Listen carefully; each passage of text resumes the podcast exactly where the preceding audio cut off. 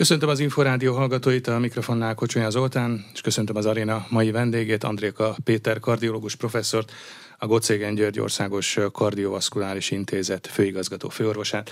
Jó napot, jó estét kívánok! Köszönöm, jó. hogy elfogadta a meghívásunkat. Jó estét kívánok, nagyon szépen köszönöm a meghívást, és én is szeretettel köszöntöm Önt és a hallgatókat szívügyeinkről fogunk beszélgetni a következő egy órában, és hát azt tudjuk, hogy a szív- és érrendszeri betegségek világszerte Európában, így Magyarországon is vezető haláloknak számítanak, tehát népbetegségként szoktuk ezeket apostrofálni. A számok, trendek, arányok mit mutatnak egyébként most? Hát igazából nem jó helyzet.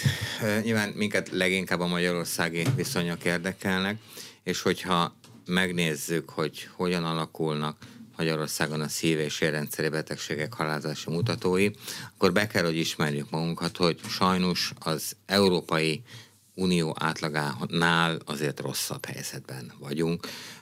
De hát ez adott esetben motiválhat is minket, hogy hát dolgoznunk kell, hogy fejlődjünk, de dolgozunk és megyünk előre.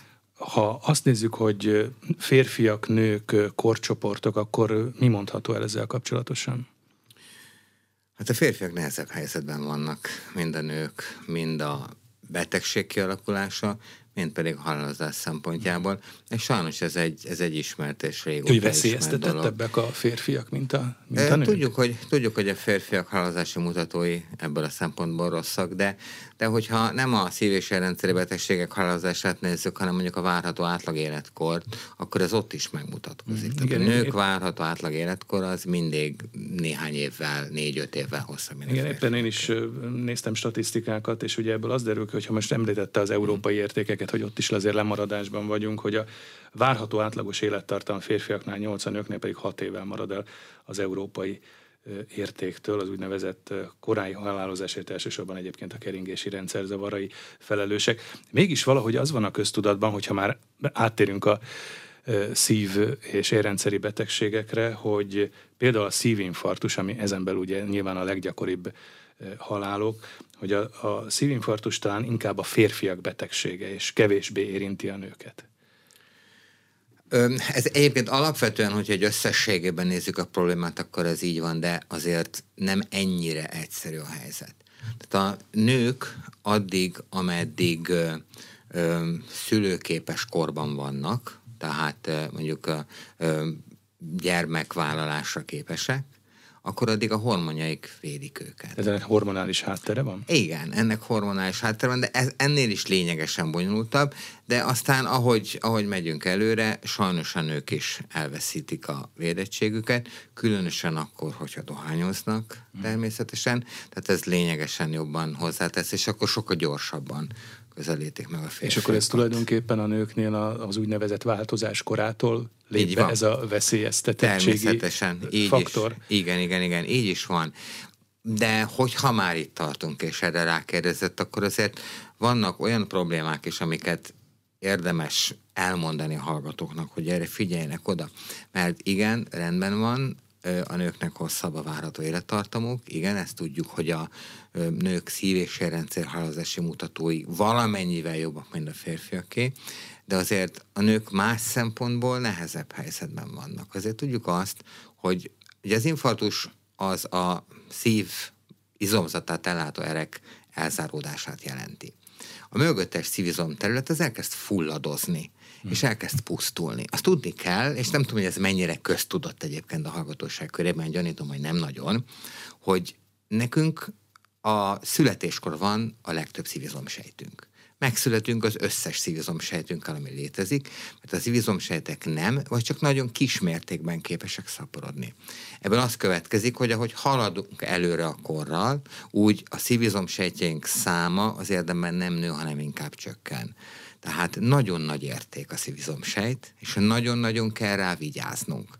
És hogyha elzárodott a koszorúsér, akkor a lehető leggyorsabban segítséget kell hívnunk azért, hogy a lehető legkevesebb szívizomsejtünk pusztuljon el a fulladozástól. A hát nők... akkor itt az időfaktor az Hajaj, nagyon lényeges. Hát erre van is egy szlogenünk, az idő szívizom. Egyébként ez az mhm. agynál is igaz. Igen, Tehát az agy pontosan ugyanilyen szervünk, ugyanúgy ö, nem, vagy csak nagyon-nagyon kismértékben képesek az idegsejtek szaporodni. Tehát, ha valakinek olyan tünetei vannak, szájfittyedés, ö, ö, ö, gyengeségét és az egyik testfélben azonnal segítséget kell hívni. De visszatérve az infarktushoz, azt sajnos tudjuk, hogy a nők az idő tekintetében rosszabb helyzetben vannak valamivel, mint a férfiak. Mert hát ők gondoskodók, ők a családra figyelnek, ők kevésbé, kevésbé magukra. Igen, megfőzik a borsólevest előbb, uh-huh. és aztán utána talán elmúlik a mákosi fájdalom, az nem fog. Tehát ha mákosi fájdalmat érzünk, akkor nem gondolkodunk, hanem Vegyük le a tűzhelyről a borsólevest. Igen, és mentőt kell azonnal hívni. Uh-huh.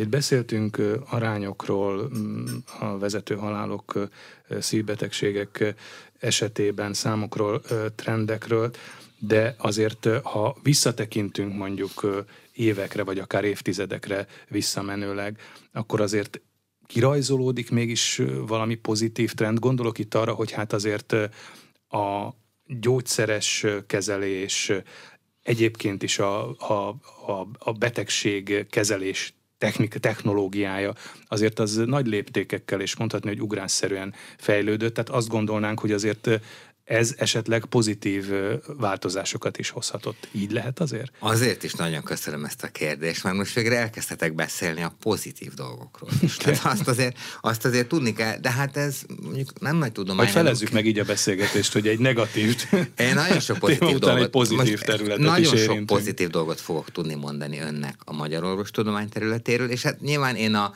szív- és érrendszeri medicinához értek a legjobban, tehát a szív- és érrendszeri medicina területéről. Akkor kezdjük az elsővel. Igen. Ö, és nézzük, menjünk mondjuk vissza a rendszerváltás idejére, ezek, az 1990-re. 1990-től mostanáig nagyon sokat javultak a magyarországi szív- és érrendszeri halálozási mutatók. Ö, és ebben úgy közösen, egy csapatban természetesen az orvosok, szakdolgozók. A betegeket se felejtsük ki, mert nekik is ebben a csapatban kell lenni ahhoz, hogy jobban túléljék ezeket a betegséget. És hát az éppen akkori és a pénztárcáért felelős állami vezetők közösen nagyot tudtak alkotni, mert a magyarországi szívkatéteres hálózat nagyon sokat fejlődött, világviszonylatban is rendkívül jó helyzetben vagyunk. Szívinfarktus tekintetében, hogyha melkosi fájdalmunk van, azaz elzárodott a koszorúserünk, akkor most a jelenleg hatályos szakma irányelveink szerint a legjobban akkor járunk el, hogy a katéteres technikával mm. tudjuk megnyitni az eret.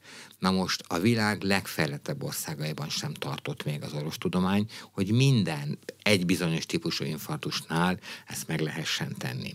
Magyarországon szinte 100 százalék, azt hiszem 96, 96 százalékos az arány. Tehát ez elképesztően jó. Tehát, és ezt a technikát, vagy ezt a technológiát alkalmazzák az önök intézetében is? Igen, a mi intézetünkben is, és természetesen meg kell említenünk a többi katéterterápiás centrumot, mert ott is ez egy egész országra kiterjedő rendszer, ami rendkívül jól működik Magyarországon. Tehát ez csak egyik Jó, Ennek azért megvannak a vidéki bázisai Termi, is, tehát hajaj. nem arról van szó, hogy mondjuk Salgótarjánban van egy veszélyeztetett beteg, akkor azt ide Budapestre kell hozni a, a, a Gocégen György Miért van Salgótarjánt hát, említette? ez csak úgy eszembe jutott, lehetett mert volna ez takta harkány is. Igen, szóval de...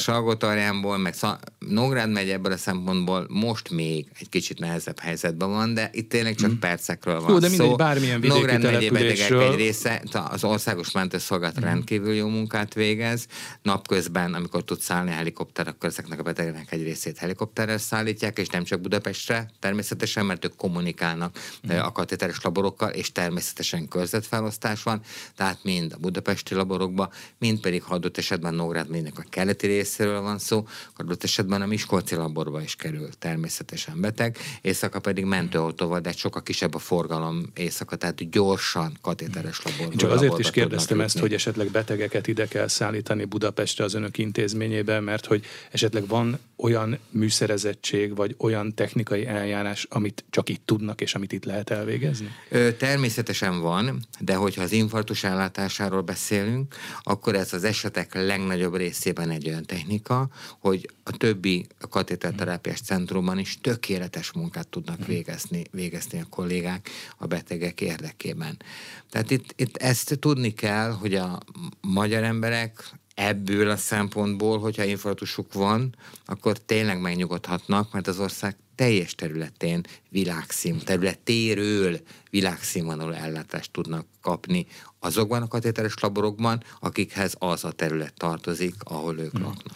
Ja, említette a, a, a technológiát, de ezzel párhuzamosan gondolom, hogy a műszerezettség, a műszerpark is, tehát volt egy infrastruktúrális fejlődés, vagy fejlesztés Természet, is? Természetesen. Tehát a, az infrastruktúrális fejlesztésnek ugye nyilván a katéteres labor kialakítása, aztán a megfelelő gépek beszerzése, az egy nagyon fontos része. De ami a legfontosabb az az, hogy én elég régóta van szerencsém már katéterterápiával foglalkozni, de soha életemben nem láttam még egy olyan katéteres labort, ahol önmagában a gép maga meg tudja katéterezni a beteget. Tehát humán erőforrásra van szükség. Egy rendkívül jól képzett humán erőforrásra, mind a szakdolgozók tekintetében, mind pedig az orvosi csapat tekintetében, és ez 90 óta folyamatosan, folyamatosan fejlődik. Úgyhogy én azt gondolom, hogy ez maga már rendkívül nagy és rendkívül hatalmas hatalmas fejlődés, de ezen túlmenően a gyógyszeres terápia is nagyon sokat fejlődött, ami szintén nagyban hozzájárul ahhoz,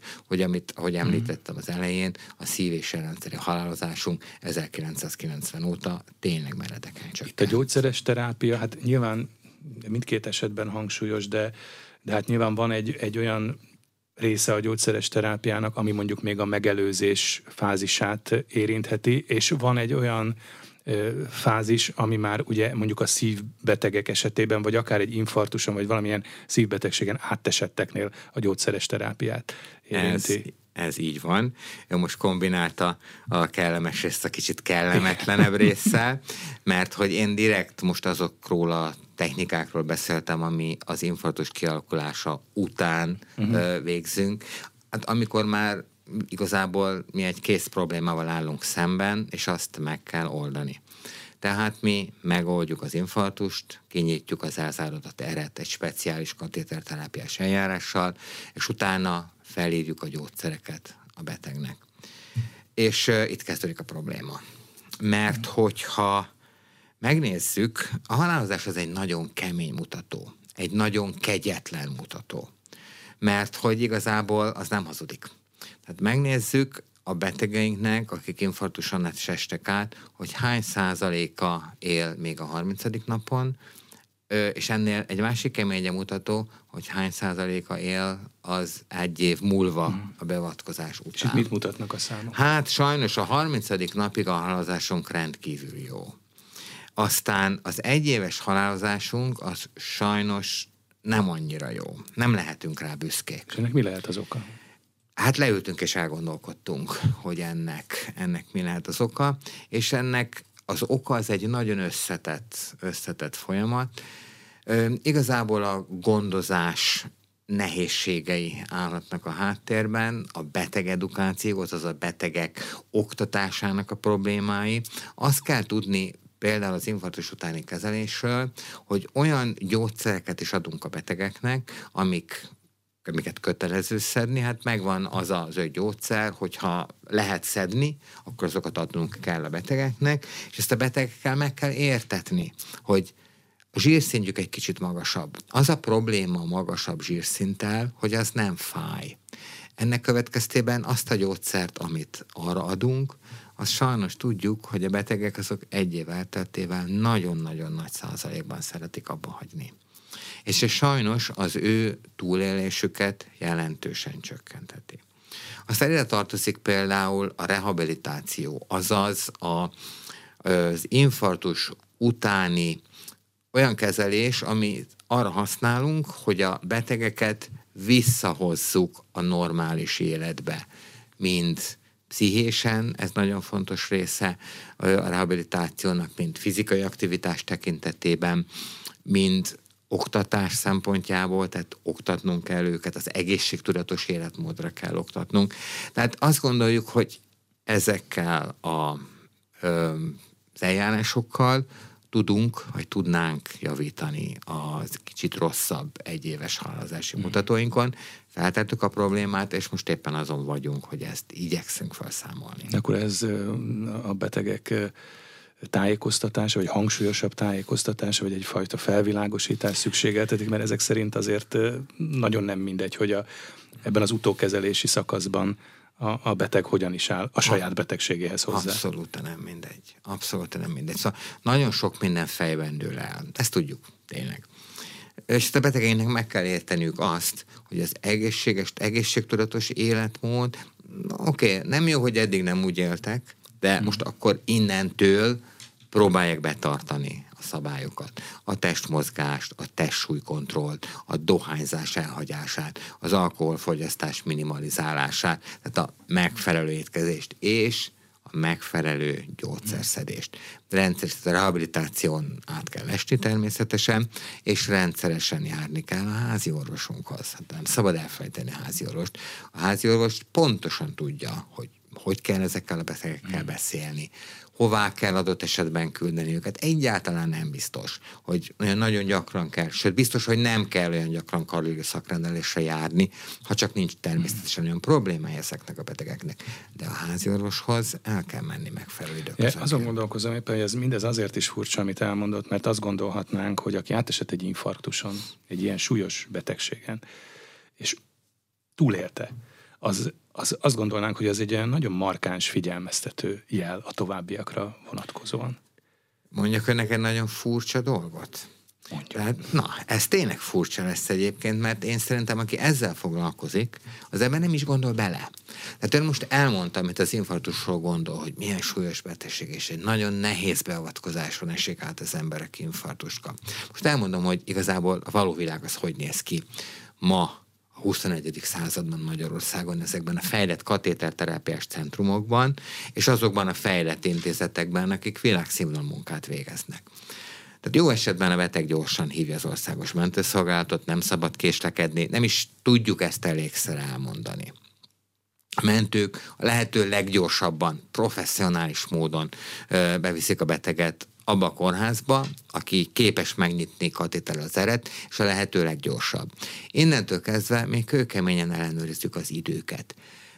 Az, hogy a beteg mikor hívja a mentőt, hát az igazából csak a betegtől függ természetesen. Itt szokott elcsúszni az idő. Mert a beteg arra vár, hogy elmúljon nem múlik el. Ezt most én mondom önnek és a hallgatóknak, nem múlik el. Az infarktust meg kell gyógyítani. De onnantól kezdve a mentők nagyon gyorsan ellátják a beteget, jelenleg szabályos szakmai irányelveink vannak, mi azokat követjük gyorsan beviszik a kórházba, és onnantól kezdve, hogy átmentek a kórház ajtón, onnantól kezdve a kórház tevékenységének egy nagyon fontos minőségi mutatója az, hogy azt az elzáródott eret azt milyen gyorsan tudjuk megnyitni. De az összes katéteres labor ez alapján dolgozik, mm-hmm. és tényleg nagyon jó munkát végzünk. Tehát gyorsan megnyitottuk azt az eret. Tudjuk azt, hogy az infarktus, ha minden rendben van, most arra az infarktusról beszélek, amikor minden rendben van, 48 órát monitorozzuk a beteget. Ez kötelező, mert ritmuzavarok alakulhatnak ki, azt meg tudjuk szüntetni, gyógyszert adtunk már a betegnek, utána gyógytornász jön, és kiveszi a beteget az ágyból. Nagyon fontos dolog. Na de hát az a beteg csak 48 órát feküdt az ágyban. A melkosi fájdalma katéteresztés után nagyon gyorsan elmúlt. Mm. És ezt a beteget, ezt a negyedik napon, esetleg az ötödik napon gyógyultan, panaszmentesen, gyógyszerekkel ellátva hazabocsátjuk. Mm vakbélgyulladás után hány napot vannak benne betegek a kórházban? Egy vakbélműtét után. Ugye, és most egy infarktusról beszélünk. Igen. Tehát sajnos a betegben egyáltalán nem biztos, hogy kialakul egy betegség tudat, ha csak mi nem mondjuk el neki. Gond van, erre kell figyelni, amarra kell figyelni, nincs dohányzás, mozgás, táplálkozásra kell figyelni. Utána elküldjük a beteget rehabilitációra, És vagy elfogadja a beteg a rehabilitációt, vagy nem, hát nyilván megerőszakolni nem tudjuk a betegeket. Hát gondoljon bele egy, egy 45 éves közgazdászba, aki egy vállalatvezetője volt. Ő ugye halhatatlannak képzel magát. Tehát hogy ne képzelni magát annak? Hát eddig soha semmi baja nem volt. De csak öt nap vagy négy nap kórházi fekvésről beszélünk. Tehát igazából érdemben nem alakulhat ki. Nem is biztos, hogy érzi, hogy súlyos betegségen esett át. Szóval nem könnyű a dolgunk. Ugye most egy akut betegségről beszélünk, de azért talán érdemes a a rizikófaktorokat, a kockázati tényezőket is kicsit részletesebben számba vennünk. Az Európai Kardiológiai Társaságnak van egy nem is olyan régi felmérése, és ebből az derül ki, hogy Magyarországon 100 felnőttből 26 elhízott, tehát az azt jelenti, hogy minden negyedik ember. Európában egyébként csak az Egyesült Királyságban és Máltában lakók kövérebbek, mint mi magyarok. Magas vérnyomás és koleszterin szint terén is mondhatni, hogy listavezetők vagyunk, és akkor még ugye ott van a diabétesz, a dohányzás, tehát számos ilyen rizikófaktor. Ezek egyúttal a sokat emlegetett kockázati tényezői a szív- és érrendszeri megbetegedéseknek, vagyis ezek a mutatók hozzák a halálozási statisztikák meglehetősen szomorú adatait is Így egyúttal? Van. Így van.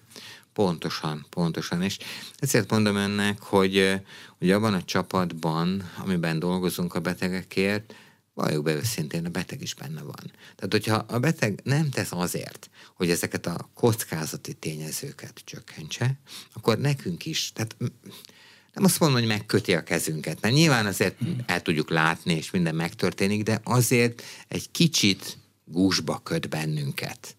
Mert hogy a lehetőségeink azok egy kicsit korlátozottabbakká váltak, mert hát ő már előtte is elhízott volt, előtte is cukorbeteg volt, előtte is magas volt a vérnyomása, nem mozgott, dohányzott, és természetesen mi mondjuk, hogy ne dohányozzon, vannak olyan programok, amik segítenek a dohányzást leszokásában, de azért a betegfaktor, mhm. azaz amit az előbb mondtunk, agyban dől el, egyáltalán nem biztos, hogy támogat minket. Itt a magas vérnyomást is említette, ami egy nagyon fontos rizikófaktor vagy kockázati tényező, az már egyébként is önmagában egy önálló betegség. Ugye nyilván, hogy ez sem jár fájdalommal vagy fájdalomérzettel, nagyon sokáig felismerhetetlen is így marad. Is.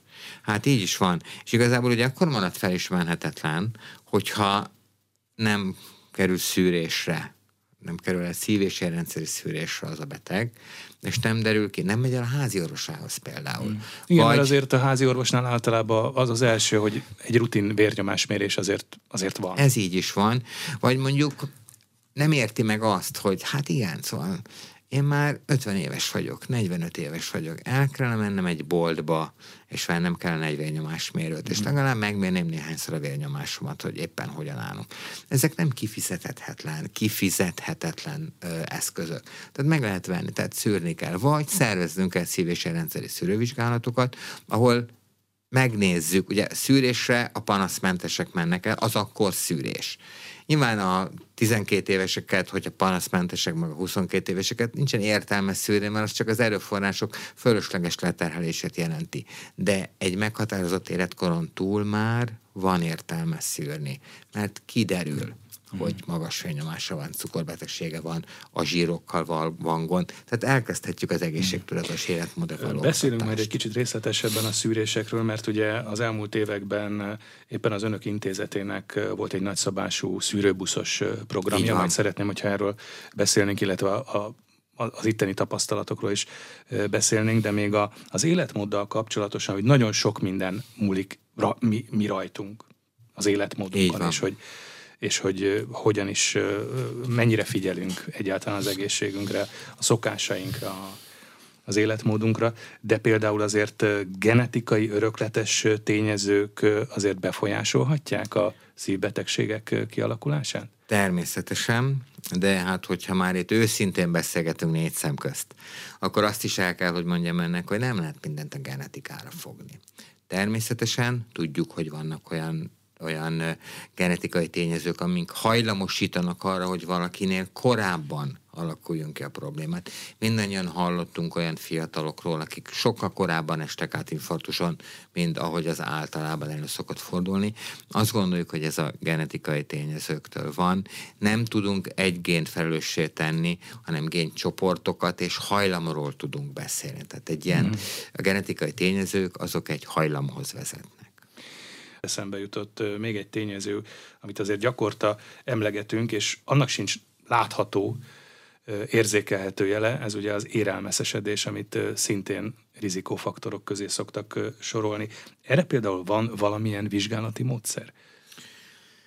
Hát igen, de hogyha most épp a szűrésről beszélünk, ugye az, ér, az érelmeszesedés az kialakul. Azokban a a betegekben vagy emberekben alakul ki, akiknek vannak kockázati tényezők. Tehát az már egy következmény. Igen, tehát az összefügg a táplálkozással, Hogyne, a dohányzással, az életmóddal. Az élelmezésedés maga az nem egy kockázati tényező, az egy, az egy folyamat végén kialakuló probléma. Nagyon, igen, nagyon igen, komoly igen. probléma. És az élelmezésedés kialakulásának a kockázati tényezői például a magas vérnyomás, cukorbetegség, dohányzás, nem megfelelő táplálkozás, nem megfelelő testsúlykontroll és mozgás hiánya. Ezek mind-mind elvezethetnek oda, hogy az érelmeszesedés nagyobb valószínűséggel alakul ki. Most itt nem arról van szó, hogyha valaki nem mozog, délhívő magas fényomáshoz cukorbetegsége van, akkor mindenképpen kialakul az éremeszesedés. Ha szerencséje van, akkor nem. De hát itt populáció, azaz népesség szinten kell vizsgálnunk a problémát, és ez alapján azt tudjuk, hogy ezek mind kockázati tényezők. Van az Egyesült Államokban egy város, Framinghamnek hívják, és ők nagyon régen elkezdték nézni a lakosságot. Vérnyomást mértek, figyelték az embereket, megbetegedéseket néztek, 50-es években kezdődött ez a vizsgálat, és a városról ezt Framingham vizsgálatnak, Framingham study-nak hívjuk, és onnan tudjuk, hogy mik a szív- és rendszeri betegségek kialakulásának a kockázati tényezői. Tehát komoly bizonyítékrendszer van emögött.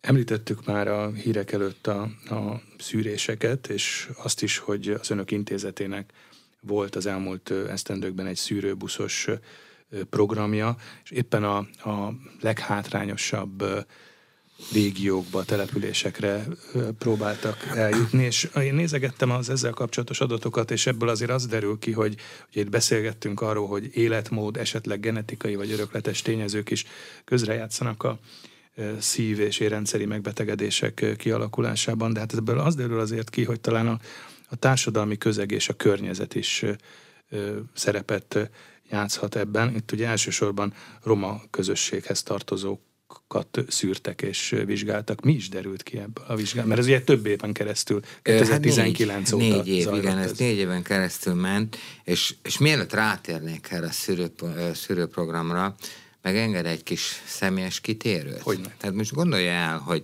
Bodzigányi egy országos kardiovaszkuláris intézet, az ország egyik vezető első számú szív- és rendszeri intézete, 9. kerületben könnyen elérhetően, tényleg olyan technikákat használunk és alkalmazunk, amik világszínvonalúak. És ebből az intézetből a csapat elindul egy busszal, és a, ezek ugye határ, nagy részt határmenti települések, amikről beszélünk, elhagyja az intézetet, elhagyja a kerületet, elhagyja a várost, és olyan területére megy az országnak, ahol nagyon nehéz helyzetben lévő lakossággal, emberekkel találkozik. És nem volt nehéz összeállítani a csapatot, mert hogy sokan maguk jelentkeztek, önként jelentkeztek, hogy elmenjenek ide. Tehát itt szeretném elmondani önnek, hogy büszke vagyok, hogy a Golcigány Országos Kardiovaszkuláris Intézet főigazgatója lehetek, és hogy ilyen csapat van mögöttem. Mert hogy minden, amit az intézetben végzünk, az csak is csapatban végezhető el, különben nem jutunk sehová. És ez a szűrőprogram is ilyen volt. Szóval elindult a csapat. Ezek azok a települések, amik tényleg nehéz helyzetben vannak, hátrányos helyzetűek, de feltörekvőek. Tehát olyan programok vannak, amik talán segítenek majd abban, hogy a lakosság az egyre jobban megtalálja önmagát. És a program nem csak azért volt csapatmunka, mert hogy a csapatom az intézet dolgozói csapatban és közösen végezték, hanem azért, mert hogy együtt voltunk a Máltai Szeretetszolgálattal, és együtt, együtt voltunk a Nemzeti Népegészségügyi hmm. Központtal, és ez egy belügyminisztériumi szervezésnek indult, és mindenki saját magának érezte, saját magáénak érezte ezt a problémát. De elmentünk szűrni. De arra nagyon gyorsan rájöttünk, hogy ezeken a településeken nem csak, hogy szűrésekre nehéz ezeknek az embereknek, mert nyilván őkről nem tudtuk, hogy betegek, tehát mi embereket mentünk Igen. szűrni, a szűrésnek az a lényege, hogy panaszmenteseket vizsgálunk, meg szűrünk le. Igen. De hamar rájöttünk arra, hogy néhány településben még a házi orvoshoz való jutás is időnként nehézségekbe utközik, és a kardiológus szakorvoshoz jutás pedig még annál is nehezebb. Nem csak azért, mert mondjuk nincs a közelben. Persze, lehet, hogy 30 kilométeren belül vagy 35 kilométeren belül van, de olyan közlekedés eszköz találni, amivel oda el lehet jutni, és akkor közben van az állatokkal, vagy mi lesz a gyerekekkel. Szóval ez nem egy egyszerű ö, probléma annak a közösségnek, aki ott lakik. Tehát mi nem csak szűrtük őket, hanem amikor kiszűrtünk valakit, akiről azt gondoltuk, hogy magas kockázati csoportba tartozik, vagy adott esetben betegnek számít, mert magas vérnyomásra van, cukorbetegsége van, amikről eddig beszéltünk, vagy adott esetben panasza van. És azért jött el, mert hogy hát tudta, hogy szűrés ez, de hát ott mégis orvosok lesznek, és elmesélt a panaszát, amivel azonnal kellett kezdeni valamit. Tehát ott ült a buszon a kardiológus, a nagy gyakorlatú kardiológus szakorvos, aki elvégezte az alapvetően szükséges vizsgálatokat. Nyilván megtörtént az EKG, megtörtént a professzionális szívultrahangvizsgálat, és a beteg, mert akkor ő már beteg, kapott egy szakvéleményt egy olyan szakvéleményt, mint amit a Godzégen Györgyországos Kardiovaszkuláris Intézetben, azaz az intézményünkben kapott volna meg, mert a buszon rajta volt a kórház informatikai rendszere. Ez azért volt nagyon fontos, hogy nehogy elkallódjanak ezek az emberek. Utánuk tudjuk nézni, és meg tudjuk nézni, hogy mi történt velük, vagy hogy a megfelelő ellátást kapták-e. A tervünk az az volt, hogy az adott régió egészségügyi ellátórendszerébe tesszük be a beteget. Házi orvoshoz küldjük, az ottani szakorvoshoz, vagy az ottani kórházba. De ha a probléma olyan volt, akkor felhoztuk az intézetbe. Tehát így indult a program. Egy, egyébként nyilván, hogy készült egy összesítés is, és egy adatbázis is ennek alapján, abból azért az derült ki, hogy ezekben a hátrányos helyzetű régiókban élők, akik nagyon ritkán jutnak el orvoshoz, vagy ritka az orvos-beteg találkozó az esetükben, nagyobb mértékben veszélyeztetettek? Tehát, hogy több panasszal küzdenek, vagy, vagy akár már a akut betegségben szenvedők számarány is nagyobb? É, hát így van, tehát az ő, az ő helyzetük nehezebb. Az egészséges, egészségtudatos életmódot lényegesen nehezebb folytatni ezeken a területeken, és az is lehet sajnos, és hát most ezt valljuk be őszintén, hogy igazából nem is biztos, hogy minden ismeretnek birtokában vannak, hogy hogyan is kell egészségtudatosan élni. Ez nagyon fontos. De ami egy másik nagy értéke volt ennek a vizsgálatnak az az, hogy etikai engedélyt kaptunk arra, hogy aki hozzánk érkezik, megkérdezhessük tőle, hogy a roma vagy a nem roma népcsoportba tartozik. Ez egy nagyon nagy eredmény, mert ahogy visszanéztünk az elmúlt sok-sok évre, adott esetben sok-sok tíz évre, nagyon-nagyon kevés olyan vizsgálat volt Magyarországon, ahol szabad volt megkérdezni, vagy egyáltalán indítatás volt megkérdezni a megérkezőktől, hogy ők melyik népcsoporthoz tartozónak tartják magukat. Az, hogy valakiről meg tudjuk mondani, hogy roma vagy nem roma, az igazából ö, két dolgon múlik. Az egyik az az, hogy ő romának vallja el magát, az a roma népcsoporthoz tartozónak vallja el magát, mi ezt követtük, vagy az, hogy ö, mutatja-e azokat ö, a roma ö, kívülről látható jeleket, amik alapján őt abban népcsoportba tartozónak lehet sorolni. Ezt mondja ki a tudomány. Mi az elsőt követtük, mert ez lényegesen egyszerűbb volt, és azt gondoltuk, hogy ez, ez, ez egy lényegesen könnyebb dolog az oda a, a, a hozzánk érkezőknek egy ilyen kérdésre válaszolni. És tudja, ami történt, az, a, miért nem kérdezzük meg, vagy kérdezhetjük meg, hogy valaki roma vagy nem roma. Igazából bennünk van valamiféle furcsa félénkség, egy félelemérzet attól, hogy esetleg mi kapunk egy bélyeget, hogy mi azt azért kérdeztük meg, hogy hogy ővel aztán úgy bánjunk, hogy a roma népcsoporthoz tartozik. Ezt egészen másként kell nézni. Ezt mindenképpen tudnunk kell. És azért kell tudnunk, mert a roma népcsoporthoz tartozó magyarságnak a genetikája az más beszéltünk a genetikáról, igen, igen. és ez a genetika, ez hordoz magában olyanokat, természetesen időnként a nehéz helyzettel együtt, amik a szív- és érrendszeri betegségek kialakulására nézve hajlamosabbá teszik őket. Hmm. A magas vérnyomás gyakrabban alakul ki, a cukorbetegség gyakrabban alakul ki, hát ez túlsúly rosszabb az egészségtudatos életmód. Tehát ők nem azáltal vannak nehezebb helyzetben, hogy ők romák, ez ennél sokkal komplexebb probléma, amit teljes egészében kell néznünk azért, hogy jobban tudjunk segíteni ott, azokon a helyeken, ahol ők élnek, megértsük a problémáikat, megértsük az életviteleiket, és akkor egy sokkal jobb kezelési stratégiát tudunk felajánlani, és hogyha ők látják, hogy mi megértettük őket, akkor ezt jobban elfogadják. A szűrésről, szűrővizsgálatokról beszélgetünk, és hát voltak éppen ugye ez a prevenció és a megelőzés terepe, ahol megint csak visszakanyarodhatunk, hiszen a, az egészségügy kapcsán rendre elhangzik az, most legutóbbi időkben is, hogy ne betegközpontuság, hanem egészségközpontuság legyen a jellemző, és ebben, ebben gondolkozunk, és hát ez Szerintem, ha visszatekintünk az elmúlt évekre vagy évtizedekre, akkor valamilyen népegészségügyi program első mondata az, az e körül forgott, hogy, hogy prevenció és megelőzés. De vajon ennek az intézményi feltételrendszere adott, mert ugye többször beszéltünk az emberi tényezőről, hogy mit tehetünk mi, de, de az intézményrendszer adott ehhez a szűrővizsgálathoz? Tehát ha én a házi orvostól kapok egy beutalót, akkor nem adódik az a helyzet, hogy mondjuk jó ideig, akár több hétig, vagy ne, néhány hónapig várnom kell arra, hogy a kardiológushoz eljussak? Hát szerintem itt érkeztünk rá, hogy elmondjuk az aratainkat, ami tényleg nagyjából, nagyjából ebbe az irányba hat, hogy vajon adott-e. Tehát van ö, nem kevés szűrőbossz, amire fel tud szállni a csapat, és el tud menni az ország bármelyik részére szűrővizsgálatokat végezni. A szív- és érrendszeri szűrővizsgálatok a program keretében a Gócigényi Országos Kardiovaszkuláris Intézet vállán nyugodott, nyugodtak, tehát a mi embereink mentek ki. Volt olyan időpillanat, hogy sokszor három-négy csapat volt az ország három-négy különböző részén.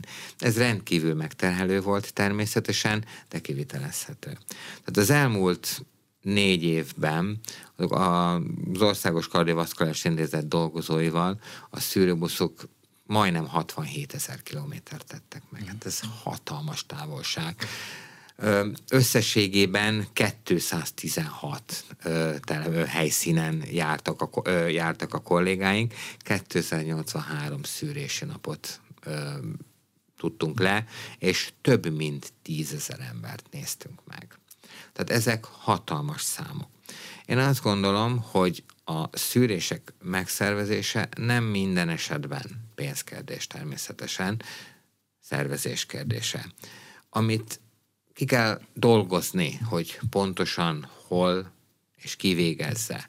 A házi orvosok nagyon sok szűrést képesek elvégezni. Volt egy másik Akár programunk. kardiológiai szűréseket hát, is tehát lehet ahhoz nem kell, de... hogy ne, természetesen. Hát vérnyomás ugye ezek, természetesen. Persze, pont ezt akartam mondani. Ráadásul hogy... ugye, ugye a házi orvosokat többször említettük, és azért érdemes egy kicsit erről részletesebben beszélni, mert azért a, a legtöbb orvos-beteg találkozás az mégiscsak a házi orvosoknál ez, ez zajlik. Ráadásul a házi orvos tudja a legtöbb információt. A, hát ugye szoktuk is családorvosnak nevezni őket, hiszen a nagyszülőket, a szülőket, Így a gyerekeket van. gyakorta ugyanaz a házi orvos kezeli. Ez, ez, ez így is van. Mi az utóbbi néhány évben tényleg nagyon szoros kapcsolatba kerültünk a házi orvos kollégáinkkal. Azért, mert ha helybe visszük a szűrővizsgálatokat programon túl, ez a buszos szűrőprogram, amiről, amiről az előbb beszéltem, mi gazdái voltunk egy másik programnak is, ez a három generációval az egészséget program volt, ami a házi orvosokon, egyértelműen a házi orvosokon, illetve a praxis közösségeken, azaz a házi orvos csoportokon alapult, és az ő feladatuk az az volt, hogy szűrő vizsgálatokat végezzenek a hozzájuk beérkezőkön nem csak szív- és szűrések voltak természetesen a programban, ennél jóval szélesebb körű volt, és több millió ö, adatpontot ö, sikerült generálni, ami hatalmas nagy érték szintén. Tehát ebből is nagyon komoly tudásanyag gyűlt össze, és a háziorvosok nagyon-nagyon nagy szorgalommal végezték ezeket a szűréseket. Mi hírleveleket készítettünk, visszajelentettünk nekik. Hát mi azt gondoltuk, hogy nekünk ez kötelességünket. Nyilván mindenki azt a dolgot csinálja, vagy szereti csinálni, aminek látja értelmét. Tehát mi rendben van, hogy mi vagyunk az adatgazdák, tehát mi vagyunk a felelősök az adatért, de azt gondoltuk, hogy nekünk ezt kötelességünk visszamutatni a háziorvosi kollégák, háziorvos kollégáinknak, hogy nézzék meg, hogy ez az ő nagyon kemény munkájuknak az eredménye nagyon sok beteget, illetve az egészséges embert leszűrtek. Tehát én azt gondolom, hogy szűrés tekintetében, most jelen esetben beszéljünk a szív- rendszeri szűrés tekintetében, nagyon komoly potenciál rejlik a házi orvos kollégákban is. Tehát szintén egy nagyon erős lába ennek a szűrővizsgálati rendszernek. Nem beszélgettünk még, vagy nem beszéltünk, nem tértünk ki gyermekellátásra, és ez azért is érdekes, mert ha jól tudom, akkor az önök intézete, a Gocégen György Országos Kardiovaszkuláris Intézet az, ahol egyedül külön gyermekrészleg is foglalkozik, vagy gyermekellátás is van, és ebben ugye központi szerepet vállal az intézet, külön gyermekambulancia révén. Szívgyógyászatban a gyermekellátás az nagyon különbözik a felnőtt ellátástól? Nagyon. Nagyon. De én ennél durvább is lennék. Amit... De nem, nem gondolom, nem orvosi eszközparkot tekintve, nem, hanem inkább a, a közeget meg vagy ugye a betegségeket, betegségeket tekintve. Egyrészt ugye kisgyerekekkel foglalkozni már elve nagyon megterhelő. De ugye én ennél durvább lennék, tehát nem csak az, hogy nálunk működik a legnagyobb, ez az egyetlen. Tehát a Godzing egy országos kardiovaszkuláris intézet felelős legmagasabb szinten az ország teljes egészéért mint kardiológia, mint katéteres kardiológia, mint pedig gyermeknyitott szívműtétekért. Tehát mi vagyunk az egyetlen ilyen ellátóhely az országban, ez nagyon komoly felelősség, mert nem csak ellátjuk őket, hanem ellátás szervező feladatot is betöltünk. És hogyha megnézzük, hogy hány élveszületés van Magyarországon, ugye kb. 90 ezer. És azt szokták mondani, hogy az élveszületések egy százaléka szívfejlődési rendellenességgel jön a világra mert hogy a gyermekbetegeink legnagyobb része szívfejlődés rendellenességben szenved. Ez durván 900 gyereket jelent. A, szí- a gyermek szívfejlődés rendellenességeket a lehető legegyszerűbb módon ugye három csoportba tudjuk osztani. Tényleg, ne várjon nagy dolgot most attól, amit mondani fogok. Egyszerű, közepes és súlyos. Ugye az egyszerű az hát viszonylag egyszerű, van egy gyermekkalória hálózat, és egyáltalán nem biztos, hogy azokat a betegeket, beteg gyermekeket nekünk gyorsan látnunk kell.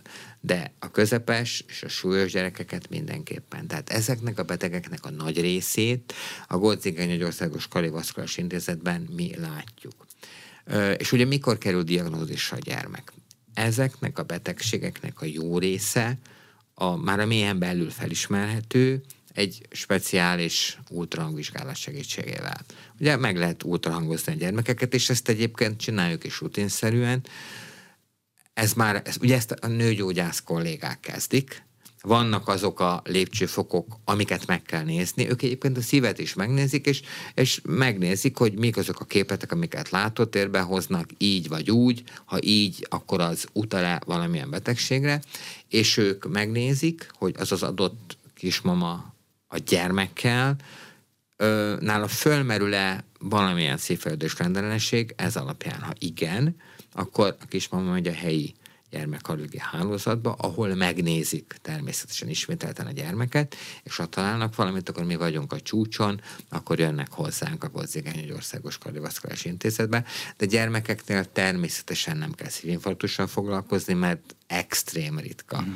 hogy náluk, de tényleg, hogy ez náluk kialakuljon, de a szívelégtelenség már előfordul, természetesen, ritmuszavar előfordul, természetesen, de a legtöbb a szívfejlődés rendellenességben szenvedő gyermek. Ön 2017 vége óta vezeti az intézetet, most így 2023 elején hol lehetne elhelyezni az önök intézetét, mondjuk összevetve a világ nagy szívgyógyászati centrumaival? Ugye vannak tapasztalatai, hiszen dolgozott a tengeren túlon az Egyesült Államokban, de Európában és több, több országban, több helyszínen is. Szóval hol, hol a helyünk? Egy kicsit hadd kezdjem távolabb, és mondjuk a teljes magyar szív- és érgyógyászatot hadd had hozzam először föl.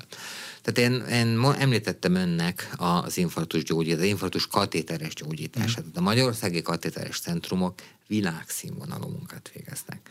Tehát a koszorús betegség ellátása az Magyarországon egyértelműen a világszínvonalú kategóriába tartozik. Ez nem kérdés. Ezzel legyünk tisztában, és ezzel legyünk büszkék erre mindannyian, hallgatók, vagy a gyógyításban résztvevők, mindenki. És hát a Godzigény Országos Kardiovaszkuláris Intézet hol áll? Én azt gondolom, hogy nem vagyunk nagyon távol a világ fejlett intézeteitől. Olyan infrastruktúrális lehetőségeink vannak, olyan gépeink vannak, vagy ha még nem indultak be ezek a gépek, akkor a közeljövőben beindulnak, amik mindenképpen a mhm. csúcsra helyeznek minket. És De... vannak olyan technikák, vagy olyan műtéti eljárások, amik miatt kifejezetten figyelnek ránk? Mert gondolom, egy nemzetközi rangot, vagy Hogy nemzetközi ne. elismertséget ez is hat, vagy ez adhat. Természetesen. Tehát vannak olyan speciális katéteres, hát hogy mondjuk a saját területemmel kezdjem, olyan speciális katéterterápiás eljárások, ahol nagyon figyelnek ránk. Hát van egy billentyűbeöltetési technika, az aorta billentyű, aortának hívjuk azt az eret, ami a szív bal kamrájából jön ki, és a testünket látja el vérrel, és hogy beszűköl a billentyű, bizonyos betegcsoportban katéterrel cseréljük a billentyűt. Ezt a technikát akkor egy, az egyik kollégámmal, Fontos Géza kollégámmal világszerte oktatjuk. Tehát az elmúlt időben rengeteg országban jártunk, Japánban, nagyon sokszor, többször, Indiában, Dél-Koreában, a közel-kelet. Szóval igazából alig tudok olyan országot mondani, vagy világrészt mondani, ahol ne voltunk. Ö, csapatok jönnek hozzánk tanulni. Most is van nálunk egy indiai csapat, most az intézetben aki azért jött el, hogy tanulja ezeket a technikákat. De ugyanígy oktatunk speciális elektrofiziológiai technikákat, ez a szívnek az elektromos vezetőrendszere, speciális szívsebészeti technikákat, kismetszésből, ilyen ö, ö, monitor, monitoron, háromdimenziós ö, rendszeren keresztül elvégzett, tényleg nagyon kis meccésből, úgynevezett minimál-invazív technikával elvégzett sebész szívműtétről van itt szó, gyermekszívműtétről. Az intézetben minden időpillanatban most 13 nyelvet beszélünk magas, nagyon magas szinten. Az elmúlt 5 évben 45 országban jártunk oktatni ezeket a technikákat. Tehát a kérdése az az, hogy hol helyezem az intézetet a topon Egyértelműen. Tehát ugye ez egy olyan dolog, hogy ha én azt mondom, hogy a topon vagyunk, akkor hátradőlhetek és megnyugodhatok. Na, elértük a csúcsot. Nem. Egyáltalán nem. Folyamatosan fejlődik a szív- és érrendszeri medicína világa, mind a katéteres, mind a szívsebészeti, és folyamatosan oda kell figyelni. És ami nagyon fontos, ezt egyébként már mondtam, de hagyd mondjam el még egyszer, ez nem egy emberre múlik, ez egy csapat ö, ott van a csapat mögöttem, ott van a csapat mellettem, akik folyamatosan dolgoznak, odafigyelnek, a világ vezetőintézetében tanulták azt, amit tudnak, és a világ vezetőintézeteiből hazajöttek. Én is ezt csináltam. A kollégáim legnagyobb része ezt csinálta, mert itthon szeretnénk megmutatni, hogy mit tudunk magunknak is, és a világnak is. Köszönöm szépen a beszélgetést. Az elmúlt órában Andréka Péter kardiológus professzor, a Gocégen György Országos Kardiovaszkuláris Intézet főigazgató főorvosa volt a vendégünk itt az arénában. A műsor elkészítésében Módos Márton főszerkesztő vett részt. Én Kocsonya Zoltán voltam. Köszönöm, hogy velünk tartottak. Köszönöm, Köszönöm szépen.